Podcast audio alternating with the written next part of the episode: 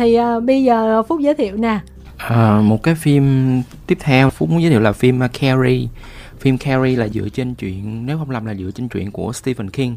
Ừ. phim này thì có hai bản phim mà phúc coi là được thích nhất đó là bản năm 1976 và phim phiên bản 2013 cái 1976 xuất sắc phúc ơi. Ờ thì thật sự là vậy thì mình xem phim này lúc mình xem những cái phim mà đang là thời lên đỉnh cao của những cái phim chick flick về học đường phim tuổi teen như kiểu Mean Girl ừ. thì khi mà mình xem tới Carrie thì mình bị sốc.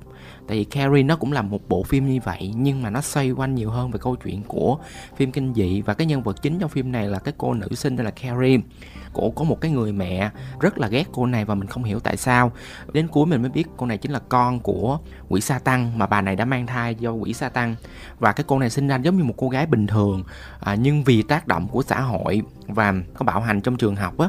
Nên thành ra dần dần cái sức mạnh của cô này bộc lộ ra theo một cái hướng rất là không tích cực và bắt đầu là có cái những cái xu hướng, gọi là thù ghét xã hội và cái cảnh phim gây, gọi là, ấn tượng và ghê sợ nhất trong lịch sử phim kinh dị, đó là cảnh cô này tàn sát nguyên một cái hội trường đêm prom chỉ vì là một cái cô bạn đáng ghét trong trường là đã đổ sơn màu đỏ lên người của cô này và vô tình làm chết người bạn trai của cô. Và cái phim đó có thật sự ám ảnh. Và phim đó cũng dấy lên một cái hồi chuông ở bên Mỹ lúc này là về cái chuyện bạo lực học đường, đặc biệt là ở high school, tức là ở trường cấp 3 hiện tại đây không chỉ là một bộ phim mà nó thành công về việc, gọi là, hù dọa khán giả, làm cho khán giả sợ, mà nó thành công trong việc là khắc họa được cái đời sống học đường của lứa tuổi cấp 3 tuổi đang lớn của bên Mỹ vào cái thời điểm ừ, những năm 70 thì đây là một cái bộ phim mà mang tính cảnh báo rất là nhiều nói về Carrie thì nó là một trong những cái bộ phim được đánh giá là ờ, một trong các bộ phim kinh dị, kinh điển nhất mọi thời luôn của Hollywood. Chúng ta cũng biết là cái phim được thực hiện năm 1976 nhưng mà sau này chúng ta xem lại là chúng ta cũng phải giật mình tại vì năm 76 mà họ đã thực hiện được một bộ phim như vậy và nó không phải mang ý nghĩa là hù dọa đơn thuần, mà như những cái điều phúc vừa chia sẻ cũng như là Kim Thanh cũng muốn nhấn mạnh thêm á là mình xem xong mình có cái cảm giác là cô này đúng là về sau á là cổ rất là ác. Nhưng mà nguyên một cái quá trình từ đầu đến cuối phim mình xem á là mình hiểu được tại vì cổ bị cô lập từ chính ngôi nhà của mình cô lập bởi bạn bè bởi nhà trường và tất cả làm cho cô có một cái cuộc sống đơn độc có rất là nhiều khoảnh khắc mình nghĩ, nếu như cô này có cái cơ hội giải bài nhiều hơn, có cơ hội mọi người mở rộng vòng tay để chia sẻ với cô thì tất cả mọi thứ nó được giải quyết. Tức là cái ác nó chỉ được sinh ra khi mà chúng ta tạo cơ hội cái môi trường để cho cái ác nó bộc phát tức là mình đã đi tìm và mình thấu hiểu tại sao nhân vật của mình bị đẩy đến hoàn cảnh đó và mình ừ. có cái phản ứng đấy. Và dù nhân vật có ác hay là có những cái hành vi mà nó trái với chuẩn mực đạo đức thông thường nhưng mà mình vẫn hiểu thì uh, ví dụ của phúc đã kể tới một tác giả mà gần như là một cái người mà có ảnh hưởng rất là lớn đến nền văn hóa kinh dị Stephen King. Ông này không chỉ có Carrie mà còn có rất là nhiều những tác phẩm khác đều được chuyển thể thành những bộ phim kinh dị rất là thành công. Gần đây thì có It hay là The Dark Tower hay là The Mist và về tác giả này thì cũng từ góc độ một người viết thì mình cũng chia sẻ thêm là ông này kể chuyện kinh dị, phải nói là một ông hoàng. Bởi vì bản thân cái cuộc sống của ông ấy cũng đã trải qua những cái năm tháng rất là cô đơn. Hầu như tất cả các nhân vật của Stephen King đều mang bóng dáng của ông ấy. Một cái tuổi ấu thơ, cô đơn phải sống ở trong những cái hoàn cảnh vô cùng ngặt nghèo, tại những cái vùng đất rất là hoang vu, rồi là trí tưởng tượng tốt. Đâm ra khi mà mất ngủ thì lại nghĩ ra rất là nhiều thứ và luôn sống trong cái cảm giác cô đơn và cũng một phần nào đó bị bạn bè, những cái người xung quanh trong cộng đồng ghẻ lạnh vì hoàn cảnh gia đình. Và tất cả đều hun đúc khi mà ông ấy tạo ra những câu chuyện thì đều là những câu chuyện rất là đau khổ của những cái người mà bị bỏ lại bên ngoài rìa xã hội. Không những là bị con người thật của xã hội thật bỏ rơi, khinh rẻ mà còn bị quấy phá bởi những cái thế lực siêu nhiên khác. Nhưng mà cái hay của những cái bộ phim, những cái câu chuyện kinh dị tâm linh của Stephen King là mình luôn có thể hiểu được cái nỗi đau của nhân vật và hiểu được cả cái nguyên cớ tạo ra những cái nỗi đau hay là cái phản ứng khác thường ở họ và những nhân vật kinh dị ấy, nó không trở nên đáng ghét hay là trở nên hoàn toàn không có lối thoát. Ít nhất thì mình vẫn nhìn thấy và lý giải. Thì theo mình cũng là cái điểm mà để một cái bộ phim hoặc là một cái nhân vật kinh dị nào đấy mà có thể sống được ấy là người xem phải nhận ra, phải nhìn thấy sự đồng cảm, có sự xót thương của nhân vật và mong họ có thể vượt qua nghịch cảnh. Kim Thanh muốn giới thiệu đến mọi người một cái bộ phim có lẽ nó không phải là xuất sắc lắm nhưng mà xem thì cũng hết hồn và giật mình thì không biết ở đây có ai xem cái bộ phim Dragonfly uh, do Kevin Costner đóng vai chính không? Phúc xem rồi nhưng mà không có ấn tượng lắm. Phim này thì nó cũng mang cái dấu ấn tâm linh và Kim Thanh khá là thích tại vì cái tâm linh nó thường nó thu hút mình theo một cái kiểu khác chứ mà còn cái kinh dị mà làm cho mình sợ thì đôi khi kim thanh lại không thích lắm nội dung kim thanh cũng tóm tắt là một nhân vật tên là Joe do Kevin Costner đóng và một nhân vật nữ khác là Emily do Susanna Thompson đóng thì họ là bác sĩ của một bệnh viện tại vùng Chicago. Thì trong một lần đi làm tình nguyện viên ở Venezuela để giúp đỡ người bản địa tại khu vực Amazon thì người vợ là Emily đã qua đời khi một chiếc xe buýt chở cô gặp phải sạt lở đất và lao xuống con sông trong khi đang mang thai 7 tháng. Thì thi thể của người vợ không được chính quyền địa phương tìm thấy. Thì sau một thời gian thì Joe uh, dần học được cách làm quen với sự mất mát to lớn này và quay trở lại làm việc. Nhưng mà một đêm, anh đã bị đánh thức bởi một con chuồn chuồn một loài vật mà vợ anh vô cùng yêu thích. Thì Joe bắt đầu đến thăm những cái bệnh nhân của Emily tại khoa ung bướu và điều kỳ lạ xảy ra khi mà xác chết và những bệnh nhân sắp qua đời. Bắt đầu trò chuyện với anh, qua giọng nói của chính cô vợ. Và cứ mỗi khi nhận thêm một thông điệp thì Joe cũng tin chắc rằng Emily đang cố liên lạc với anh để nói cho anh biết một cái điều gì đó vô cùng quan trọng. Nhưng mà cái điều đó là cái điều gì? Thì có lẽ là Kim Thanh để cho mọi người xem phim mà cái quá trình mà truy tìm xác vợ của anh như thế nào và cái con chuồn chuồn đó cách thức nó xuất hiện ra sao và những cái người sắp chết kia với cái giọng của vợ anh thì nó gây ra rất là nhiều cái chi tiết mà đôi khi là mình rất là rỡn da gà. Kim thanh nhớ là bữa tối đó mình xem có một mình mình thôi. Wow. rồi cái con chuồn chuồn nó bay qua một cái bóng đèn một cái hả? Nó làm một cái sẹt là cỡ như là muốn xỉu tại chỗ luôn. Mà những cái bộ phim này đúng là nên xem một mình trong đêm không trời ơi. Mình sẽ sợ đến mức mà sẽ không dám xem nữa. Ngày trước là trong một uh, chương trình học trang có phải xem một bộ phim mà gần như là gây sốc với là Exorcist gọi hồn. Và đấy là bộ phim mà phải xem để làm bài tập. Ừ. và hôm đấy thì cũng không có ai để mà xem cùng nhưng cuối cùng đã sợ đến mức mà không thể xem được hết bộ phim. Và chỉ để âm thanh thôi bài tập hôm đó là phân tích âm thanh của phim kinh dị. Và để phân tích cái hiệu quả tạo ra độ kinh dị và thấy rằng mặc dù mình đã cố gắng là không xem hình, nhưng mà nó vẫn ám ảnh như thế nào. Và đây là chị Kim Thanh có thể chọn là xem bộ phim kinh dị để xem mà mình để cảm nhận hết cái độ kinh dị của nó thì phê thật.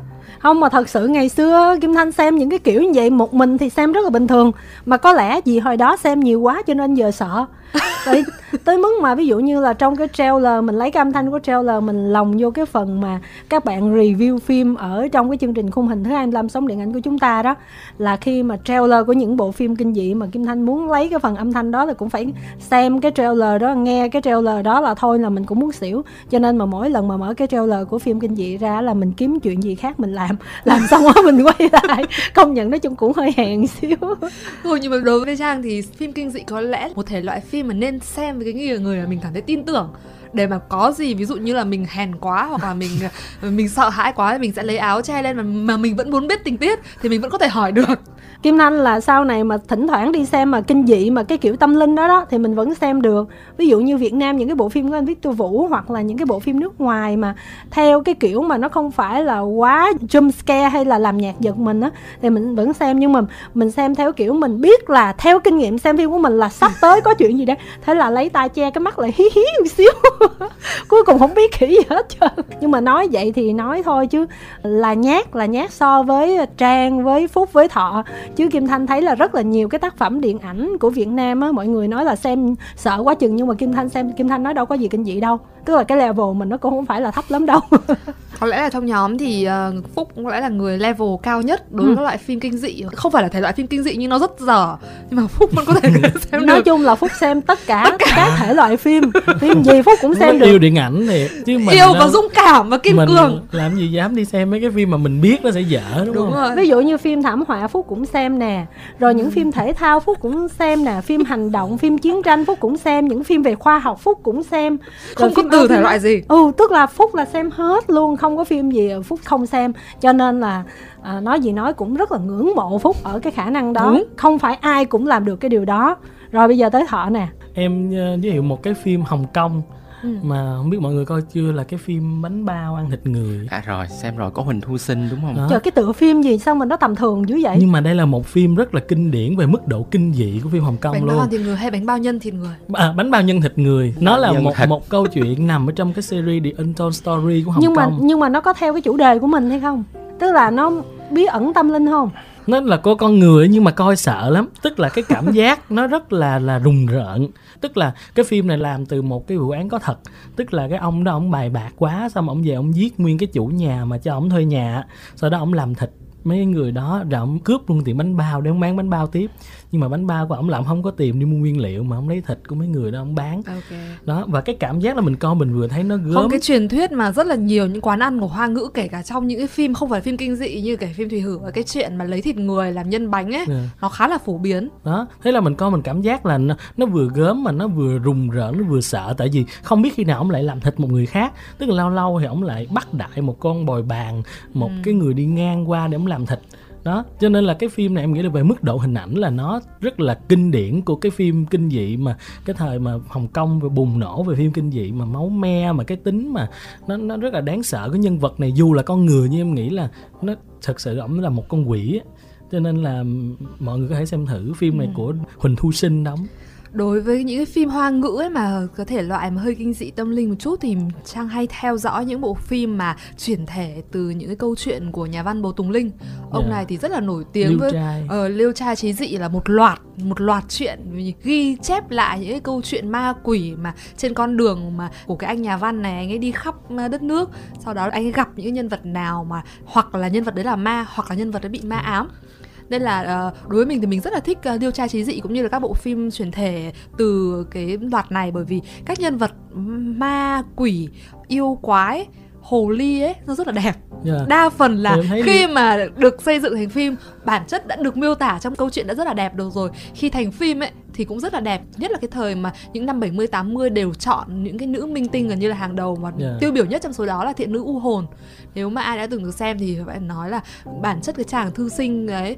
cũng đã đẹp rồi còn cái cô thiện nữ u hồn thì cô quá là đẹp cô xuất sắc và khi mà xem những bộ phim đấy thì mình thấy cái gốc về tâm linh về bản chất là người Trung Quốc người Hoa quan niệm rất là rõ ràng là bất kỳ một sinh vật nào cũng đều có một cái linh hồn và chúng nó trở thành yêu quái, chúng nó trở thành à, linh hoặc là thành hồ ly khi mà có cái sự tu luyện nên bản chất là ma quỷ không đáng sợ lắm bởi vì thực sự là khi mà đạt được cái, cái quyền năng nào đấy là đều do những cái sự tu luyện tu dưỡng mà thành yeah. Dạ. và thậm chí có những cái trường hợp là ma quỷ đấy thì thậm chí còn đẹp còn tốt bụng hơn là con người thường yeah. Dạ. và cái Nên, quá trình tu ừ. luyện có khi là phải ăn chay bao nhiêu năm ăn chay rồi là sống rất là tốt là hoặc là nhịn ăn hoặc là ăn chay hoặc là nhịn ăn bao nhiêu năm xong là sống theo những cái quy tắc rất là ngặt nghèo thậm chí có những cái loại mà tu luyện thì không những là không là thành yêu quái mà thực ra thành một loại tiên khác yeah đâm ra là cái ranh giới giữa yêu quái giữa thần linh giữa tiên giới không có quá là, là rõ ràng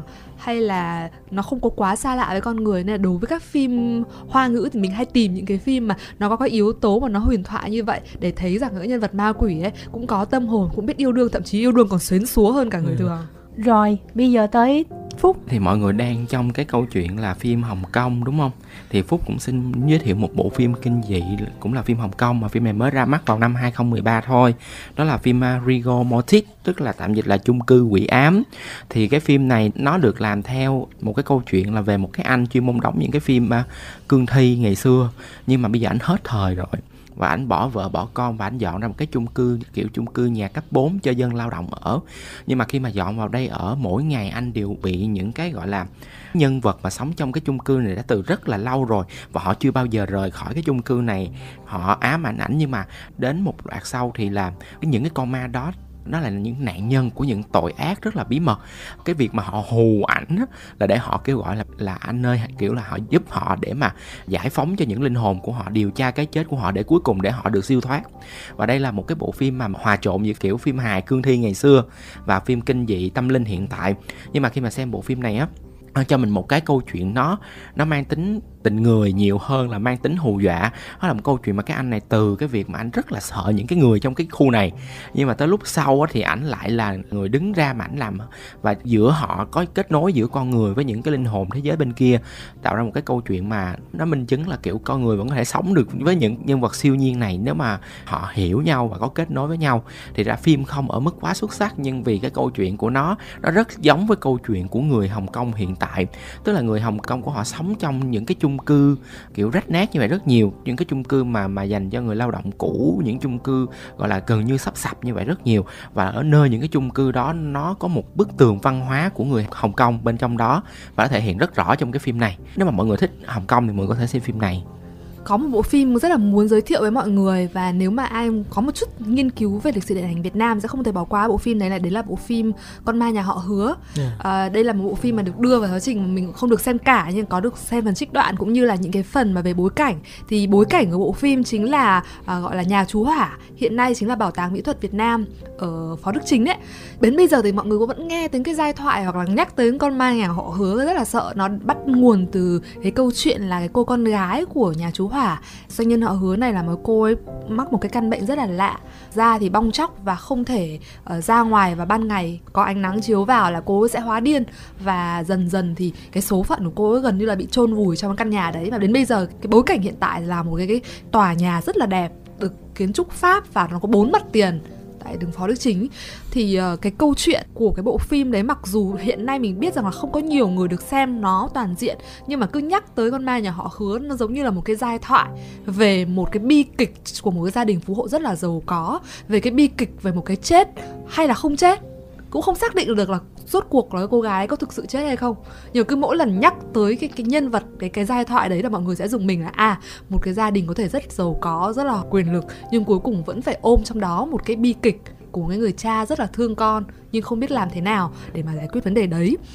Và đây là một bộ phim cũng rất là tiêu biểu ở cái quá trình sản xuất, bởi vì nhà sản xuất à, Lê Hoàng Hoa cũng là một trong những nhân vật mà vô cùng quyền lực của nền điện ảnh Việt Nam trước giải phóng ông ấy làm những bộ phim mà có những cái cách ra mắt phim cũng như là những cách quảng bá rất là ăn khách bởi vì sau này có rất là nhiều cách quảng bá khác nhau trên những kênh khác nhau nhưng mà để tạo ra những cái tên thành một cái câu cửa miệng trong lời nói như là con ma nhà họ hứa thì phải nói là Lê Hoàng Hoa là một cái người mà làm phim và làm PR phim vô cùng xuất sắc mà có thể là là gọi như là người tiền bối của những người như là Trần Xuân Phúc ở đây.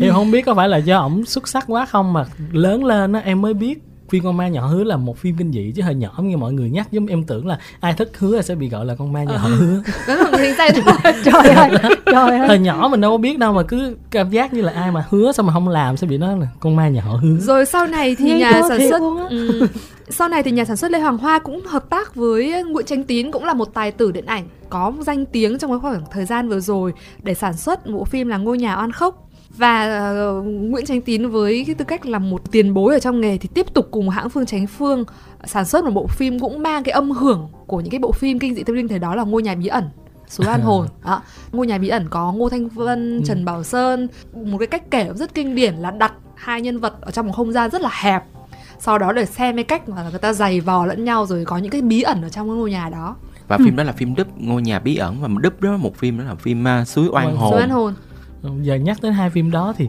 cái ấn tượng nhất của em là cái cảnh mà một người la lên rất là kinh khủng sao người ta nói là tôi đã la lên như vậy đó. Nhớ hoài luôn. Ủa là nó là kinh dị chuyện thứ hai